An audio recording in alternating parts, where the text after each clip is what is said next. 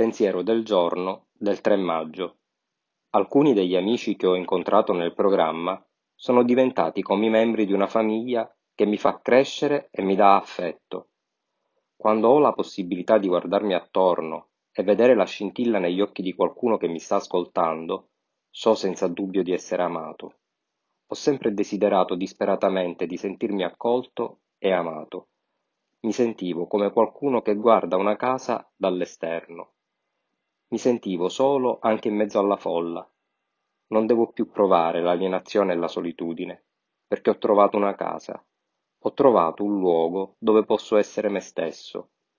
Meditazione del giorno. Aiutami a non dare per scontato il dono meraviglioso e curativo dell'amicizia. Oggi ricorderò, se mi sento solo, posso cercare un fratello o una sorella del programma.